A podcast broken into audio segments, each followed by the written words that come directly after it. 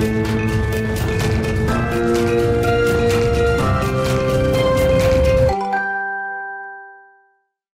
à tous, ravi de vous retrouver pour Mark Strat. Vous le savez, chaque semaine, je reçois des professionnels du secteur de la communication, de la publicité et des annonceurs pour nous évoquer leurs dernières campagnes, leurs dernières activations et surtout, surtout les enjeux stratégiques qui se cachent derrière. Au programme cette semaine, la pub n'est pas un miroir et les Français le regrettent. 40% d'entre eux ne se reconnaissent pas dans la publicité aujourd'hui en cause un manque de diversité, d'origine, d'âge ou encore d'orientation sexuelle. Placer la créativité au cœur, c'est l'ADN de l'agence Territoire fondée par l'ex-directrice de création Pierrette Diaz. Elle figure parmi les rares femmes directrices d'agence et met la création au cœur de son modèle. Comment est-ce que cela se traduit concrètement? On en parlera avec elle. Et puis, nouvelle identité pour un symbole et même un symbole national puisque le comité des Champs-Élysées a revu son identité de marque. Objectif dépoussiérage avec un nouveau logo polymorphe qui se modifie donc en fonction des objectifs et des thématiques de communication. Et c'est un événement puisque c'est seulement la troisième fois en 110 ans d'existence que le comité procède à un tel changement. Bienvenue dans Mark Strat, c'est l'épisode 11.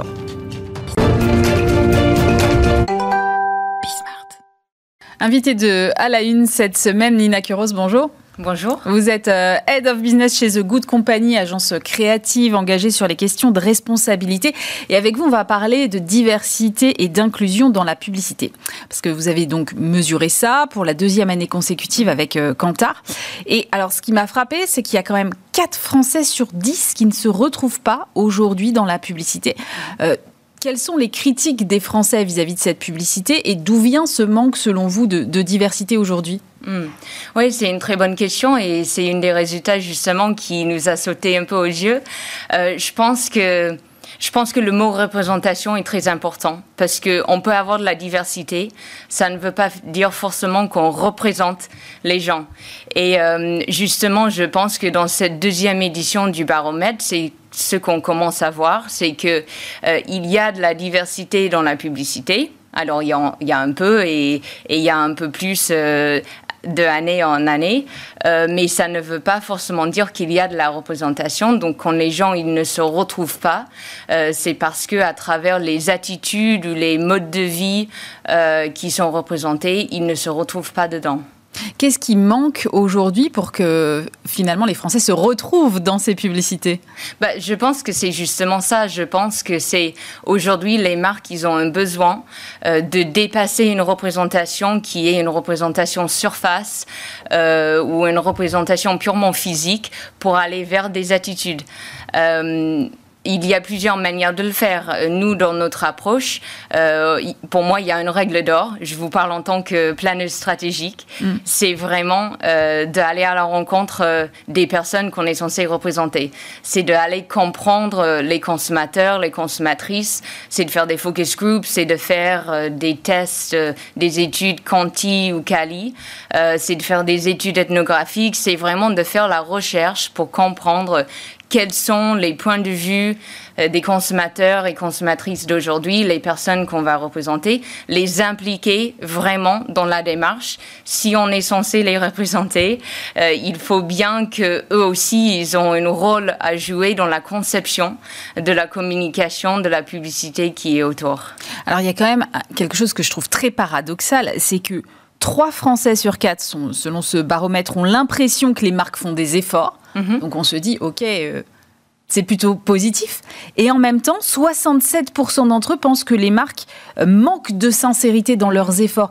comment vous expliquez ça? Oui, c'est vraiment ça. C'est une manque de sincérité, c'est une manque d'authenticité. C'était ça le sujet de notre webinaire avec Kantar cette année. Euh, moi, je suis plutôt positif.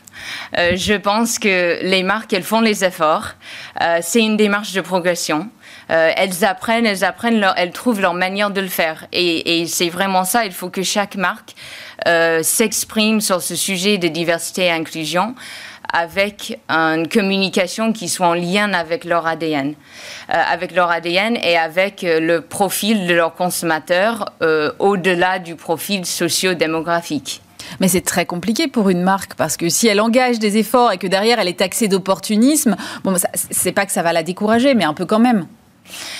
Bah, je pense qu'il y a beaucoup de marques qui sont découragées et il, il faut pas, il faut pas. Moi vraiment, et c'est chez The Good Company, on lutte pour ça, on lutte pour que les marques et nos clients ne soient pas découragés. Après, il y a beaucoup de différentes manières de faire une communication inclusive. Euh, on n'est pas obligé de faire une communication qui est une grande publicité euh, manifeste, déclarative, un très beau film. Euh, c'est à chaque marque de trouver leur patte, leur manière de faire par rapport aux propos, euh, par rapport au sujet de la publicité. Euh, dans notre approche, quand on accompagne nos clients, la D&I, ça peut passer par le casting, comme ça peut passer, c'est un peu la manière le plus évident mm-hmm. de le faire. C'est un peu le premier niveau, c'est la base. Euh, pour aller plus loin, il faut aussi passer par l'histoire racontée, par le propos. Euh, et finalement, un peu le plus engagé, ça peut passer par la mission de la marque ou même le produit ou service en question qui est euh, lui-même un produit ou service inclusif. Est-ce que vous constatez, euh, j'ai vu une étude Ipsos récemment sur ce sujet, que les, les, campagnes qui, dans lesquelles finalement les Français se retrouvent le plus sont plus performantes que les autres? Oui, bien sûr. Et Kantar, d'ailleurs, euh, ils ont parlé de ça dans leur webinaire. Ils le mesurent. Donc, eux, ils ont des outils de le mesurer. Euh, nous, chez The Good Company, donc, on va travailler avec des instituts d'études tels que Kantar pour avoir les chiffres qui mm. prouvent. Euh, sinon, c'est aussi à travers des échanges, vraiment, avec les consos où on va pouvoir euh, voir que ceux qui sont le plus efficaces sont ceux aussi dans lesquels ils se retrouvent le plus. Euh, je prends l'exemple de notre campagne pour la Massif. Euh, c'est une campagne où on a fait le choix de faire des sociétaires de la Massif les porte-parole de la communication, parce que la Massif doit représenter la totalité de la société française. donc il n'y avait aucune autre manière d'être le plus authentique que possible que de les mettre au cœur, les sociétaires au cœur de la communication. Et cette campagne euh, euh, qui a gagné des affis euh, deux années de suite. Donc pour nous, ça montre aussi que cette approche performante. C'est quand même plus facile quand on est une marque comme la Massif où finalement effectivement il y a un sujet de représentativité des Français que je ne sais pas si on est une marque d'un produit de consommation de tous les jours, c'est peut-être un peu plus compliqué. Est-ce qu'il y a des thématiques sur lesquelles finalement les marques ont plus de difficultés que d'autres? Bah, Moi je pense que c'est une, une, fausse difficulté. Euh, on peut prendre l'exemple des publicités de yaourt, par hmm. exemple, parce que traditionnellement, ils sont un peu ça, le, le, plus cliché, le plus stéréotype d'une famille euh, parfaite, blanche, euh, CSP+, etc. alors que les consommateurs de yaourt, c'est tout le monde. Hmm. Donc, il y a des manières d'avoir une communication inclusive dans vraiment tout. Et on peut penser que le yaourt, c'est pas le sujet pour avoir de la D&I, mais au contraire, à chaque fois qu'on va représenter, c'est vraiment ça, c'est à chaque fois qu'on va représenter les consommateurs ou la société, il faut comprendre qui est réellement la société. Et c'est une société, euh, aujourd'hui d'autant plus qu'avant, une société qui est diverse, euh, qui vient de cultures diverses. Euh, moi, je suis, je suis une bonne exemple de ça aussi. La France aujourd'hui est tous différents types d'origines différentes, couleurs de peau, religion, culture, etc. différentes.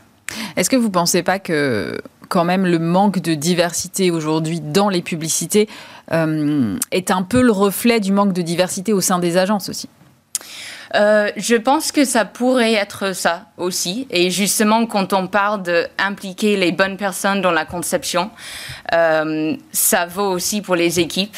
Euh, les équipes créatives qui vont travailler sur le sujet. si c'est un sujet qui est radicalement féminine, je pense qu'il faut impliquer aussi les femmes là-dedans. alors les agences aujourd'hui, je pense qu'ils ont beaucoup plus de parité qu'avant. Mais c'est vrai aussi qu'une une, bonne publicitaire euh, doit pouvoir représenter tout type de personnes, même s'ils sont différentes qu'eux-mêmes, parce que justement, si euh, ils doivent représenter des gens qui sont différents d'eux-mêmes, ils doivent aller à la rencontre de ces personnes. Ils doivent euh, échanger avec eux, comprendre leur point de vue, leurs expériences. leur manière de regarder, de voir le monde et de voir le sujet en question.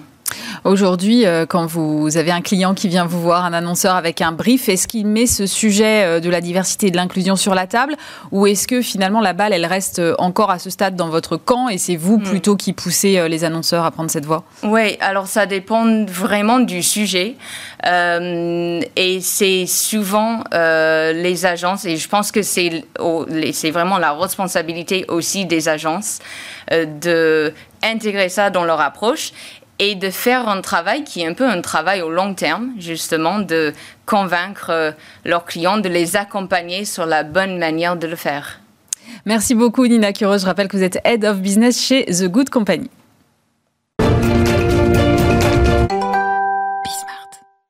En agence cette semaine avec euh, Pierrette Diaz, fondatrice de l'agence Territoire. Bonjour.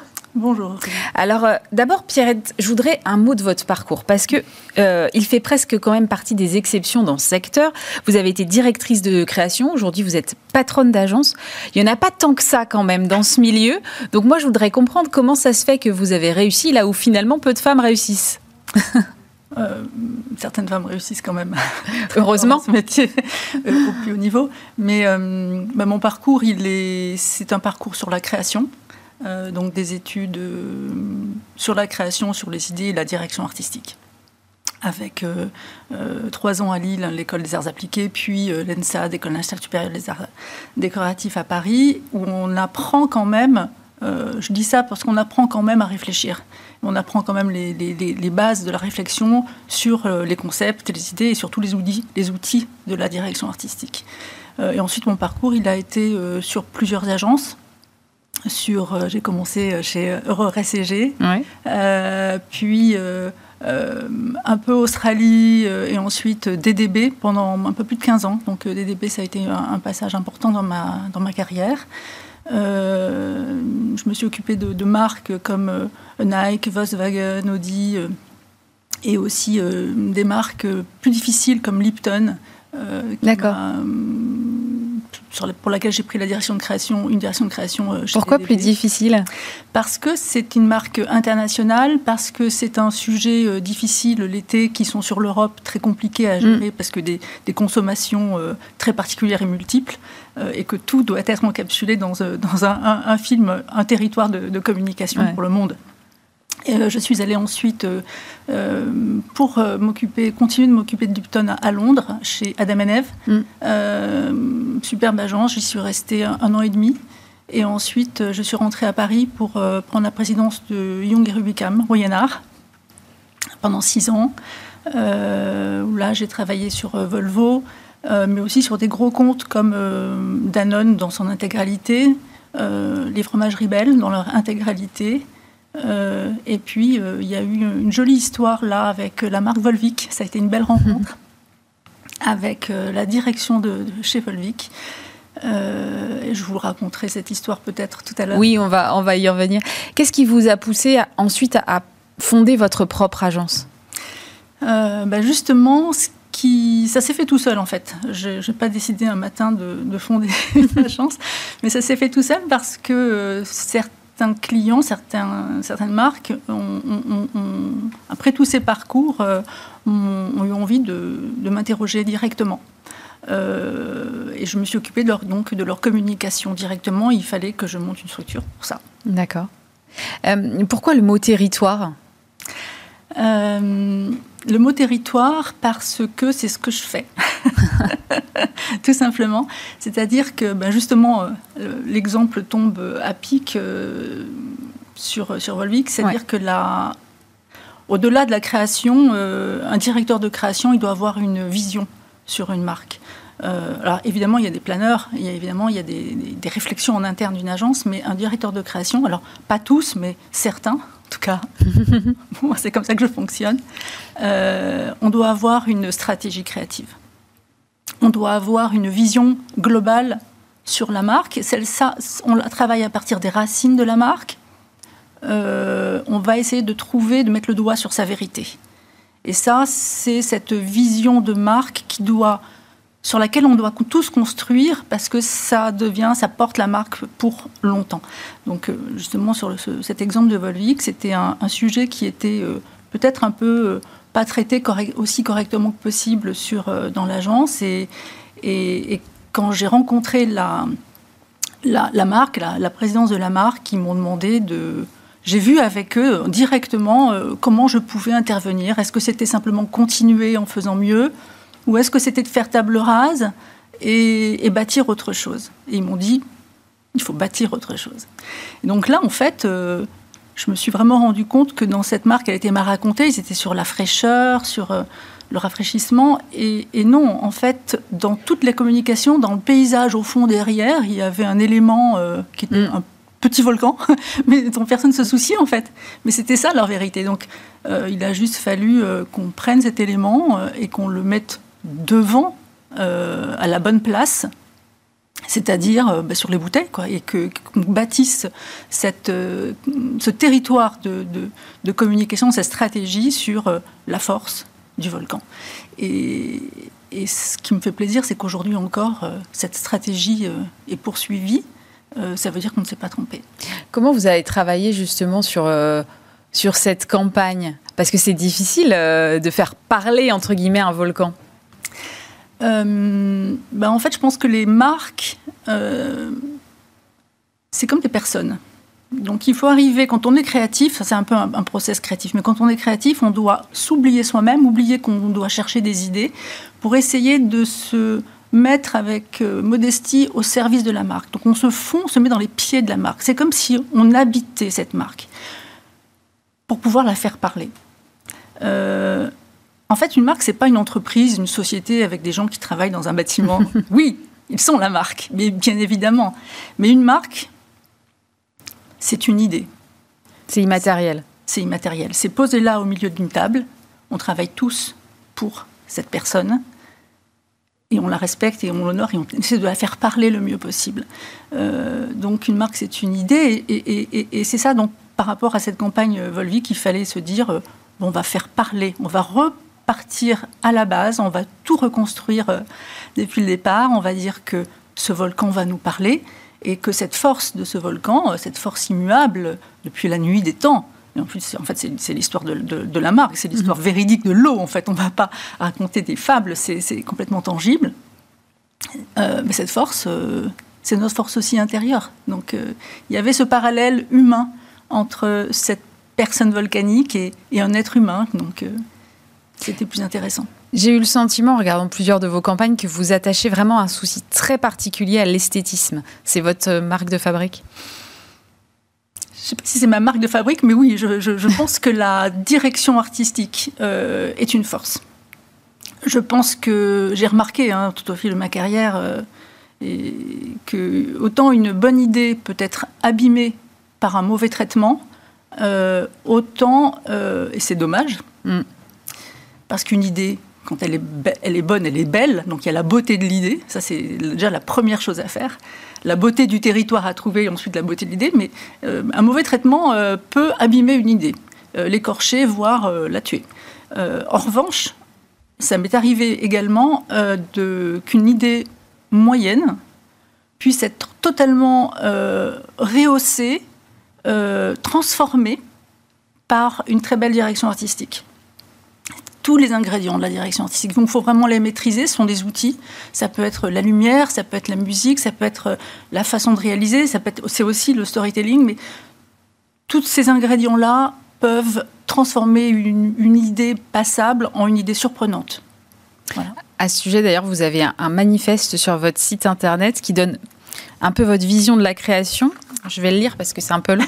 Bienvenue dans le monde impalpable de la création qui transforme le petit en grand, le raisonnable en fou, les mots en images, les chiffres en émotions, le factuel en sensationnel, les idées en projet, le banal en exceptionnel, le faible en spectaculaire, le laid en beau, le pareil en surmesure, l'éphémère en saga et le pas grand-chose en sacré truc.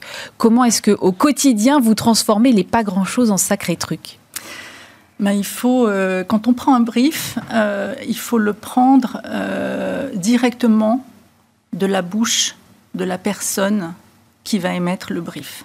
C'est aussi pour ça que j'ai eu envie de travailler directement avec des marques. C'est-à-dire que pour ne pas avoir de, de dilution ou de mauvaise interprétation, je pense que c'est une bonne idée quand la marque vient raconter directement ce qu'elle a à dire, son besoin, dans la bonne oreille. La bonne oreille, c'est la personne qui va faire. La bonne oreille, c'est la personne qui va directement imaginer, je ne vais pas dire quel remède, mais directement imaginer euh, et commencer à construire sur les propos euh, sans filtre. Euh, ça, je trouve que c'est quelque chose, à chaque fois que j'ai, réussi euh, euh, à rendre une marque contente, avec une amélioration, avec une progression, avec quelque chose qui, a duré dans le temps, c'est quand il n'y a pas eu d'intermédiaire. Voilà. Donc il en faut bien sûr, mais je pense que c'est important qu'un directeur de création, s'il est planeur, stratège ou qu'il a des visions de marque, puisse écouter directement, euh, au bon moment, euh, ce qui est prononcé lors du brief. Cette qualité d'écoute, c'est ce que vous demandez à vos équipes aujourd'hui? Tout à fait.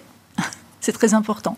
Il faut savoir écouter, euh, parce que, et écouter les mots qui sont dits, et pas simplement des débriefs envoyés par mail. Voilà, il faut savoir écouter, parce que dans les choses qui sont dites, il y a, des, il y a aussi du non-dit. Il peut y avoir une ambition sous-jacente, et c'est important de, de l'apercevoir.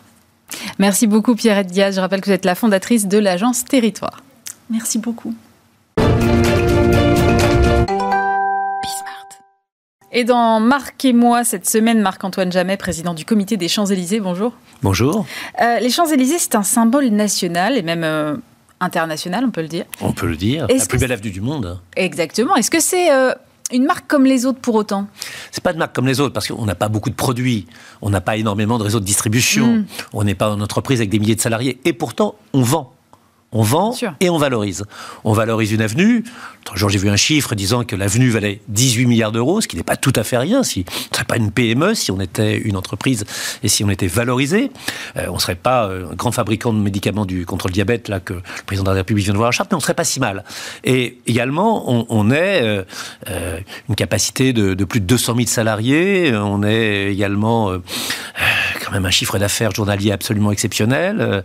donc, on, est néanmoins une puissance économique, une puissance culturelle, une puissance du soft power français au service de tous ceux qui y sont, gastronomie, sport, luxe, numérique, et qui sont là. Donc oui, on est une marque, on est une représentation, on a une valeur, on a un prix, on a une dimension commerciale et une dimension économique, et en même temps, c'est vrai qu'on n'est pas une marque, mais comme Cannes n'est pas une marque, comme Versailles n'est pas une marque, or je crois que ces villes ou quelques autres rues ont déposé elles aussi leur marque. Comment est-ce que vous avez choisi de, de, travailler sur votre identité de marque? Parce que j'imagine que effectivement, au regard de ce que vous pesez, au regard du symbole que c'est, on doit y toucher avec euh, beaucoup de précautions. Oui, d'une main tremblante, comme on disait de la Constitution. On y a touché trois fois. On y a touché il y a très longtemps. Il y avait un profil de médaille, c'était très comité Troisième République. Mm. On a changé ça, je crois, à peu près au début des années 2000. Et puis on était très institutionnel, très euh, le comité des puissants de l'avenue euh, qui s'exprimait avec les pouvoirs publics. Et là, on a décidé de s'exprimer vers les Parisiens, vers les touristes, vers nos adhérents et de trouver quelque chose d'à la fois plus jeune, plus moderne, plus changeant, plus évolutif, de correspondre davantage au mix euh, de demandes et de volontés que sont les Champs-Élysées, du tourisme, du travail, de la promenade, euh, du commerce, du shopping, et en même temps au mix de personnes qui sont les Parisiens, les Franciliens, les provinciaux, les touristes étrangers, et d'avoir cette image un peu plus universelle, un peu plus directe, un peu plus compréhensible qu'un logo avec un bloc au milieu qui est fort, mm. avec des couleurs bleu, blanc, rouge qui rappellent que c'est la plus belle avenue du monde, mais, mais qu'elle est française. Et puis surtout cette dimension évolutive. Puis quelques rappels. On a la chance d'avoir une avenue qui est commencée par un obélisque égyptien et qui est finie par un arc de triomphe napoléonien. Et donc de reprendre un tout petit peu dans le M de comité, le M de mm. l'arc de triomphe, c'était pas si mal. Donc de le rendre plus chaleureux, plus sympathique, plus proche, plus efficace, plus économique et en même temps plus moderne et plus jeune. Sur cette euh, évolutivité, je ne sais pas si le mot est correct, mais disons-le, disons euh, comment vous Comment ça se traduit concrètement? Parce que le logo, effectivement, change en fonction de vos objectifs de communication. Il y a des choses qui changent, c'est les couleurs et les pictos.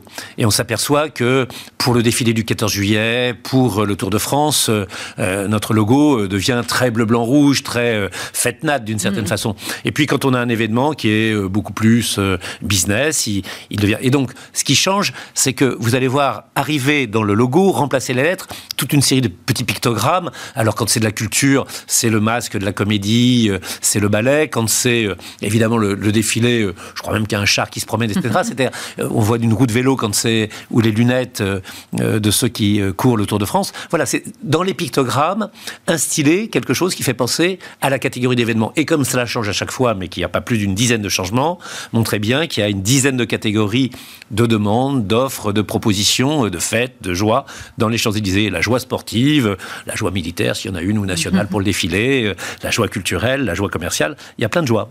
Ce, petit rafraîchissement là. Euh, oh, grand rafraîchissement. Grand rafraîchissement. Euh, il intervient juste avant les JO. J'imagine c'est pas un hasard.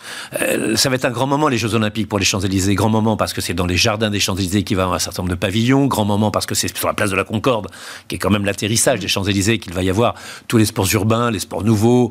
et puis c'est aussi sur les Champs Élysées que pour les Jeux paralympiques la grande cérémonie d'ouverture va avoir lieu. Et puis c'est là que nous allons inviter le monde. Le monde va être sur les Champs-Élysées. On le voit bien, il y a des vieux Américains, des jeunes Néo-Zélandais, euh, des Chinois en goguette, des Japonais curieux, des Français et des Parisiens également.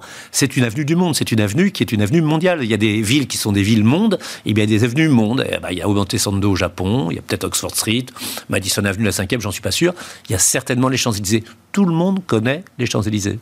Mais justement, vous avez une cible de communication qui est... Euh, à minima triple. Vous avez euh, effectivement les Parisiens déjà, euh, ceux qui y travaillent, et puis les touristes. Comment on s'adresse à toutes ces cibles en même temps? Il y en a une qu'on va privilégier, il y en a deux qu'on va privilégier. Il est clair que ceux qui y travaillent, ceux qui sont obligés d'y aller, c'est peut-être d'ailleurs notre boulet, euh, représentent une large partie de ceux qui s'y promènent. Ceux qu'on voudrait séduire et ramener, je suis très heureux que plein de gens travaillent aux Champs-Élysées, mais ceux qu'on voudrait ramener, c'est les Parisiens. Vous savez qu'il y a un, sondage qui est épouvantable, sur 100 personnes qui sont sur les Champs-Élysées à un instant T, il n'y a que deux Parisiens qui ont envie de se promener, flâner le nez au, le nez au vent. C'est tout? C'est tout. C'est-à-dire c'est-à-dire, si vous n'êtes pas salarié, si vous n'avez pas une obligation, si vous n'êtes pas touriste, si vous n'êtes pas provincial, vous avez d'idée, vous êtes parisien et vous, vous n'y venez pas. Mm. Parce que l'avenue, elle a déçu, parce que l'avenue, elle a inquiété, parce que l'avenue, elle a été moins belle. C'est pour ça qu'on lance un grand programme de travaux avec la ville de Paris, les jardins plus beaux, la sécurité davantage assurée dans les traversées, la chaussée, les trottoirs refaits, le mobilier transformé, et qu'on a une étude qu'on propose à la mairie de Paris. On est en train,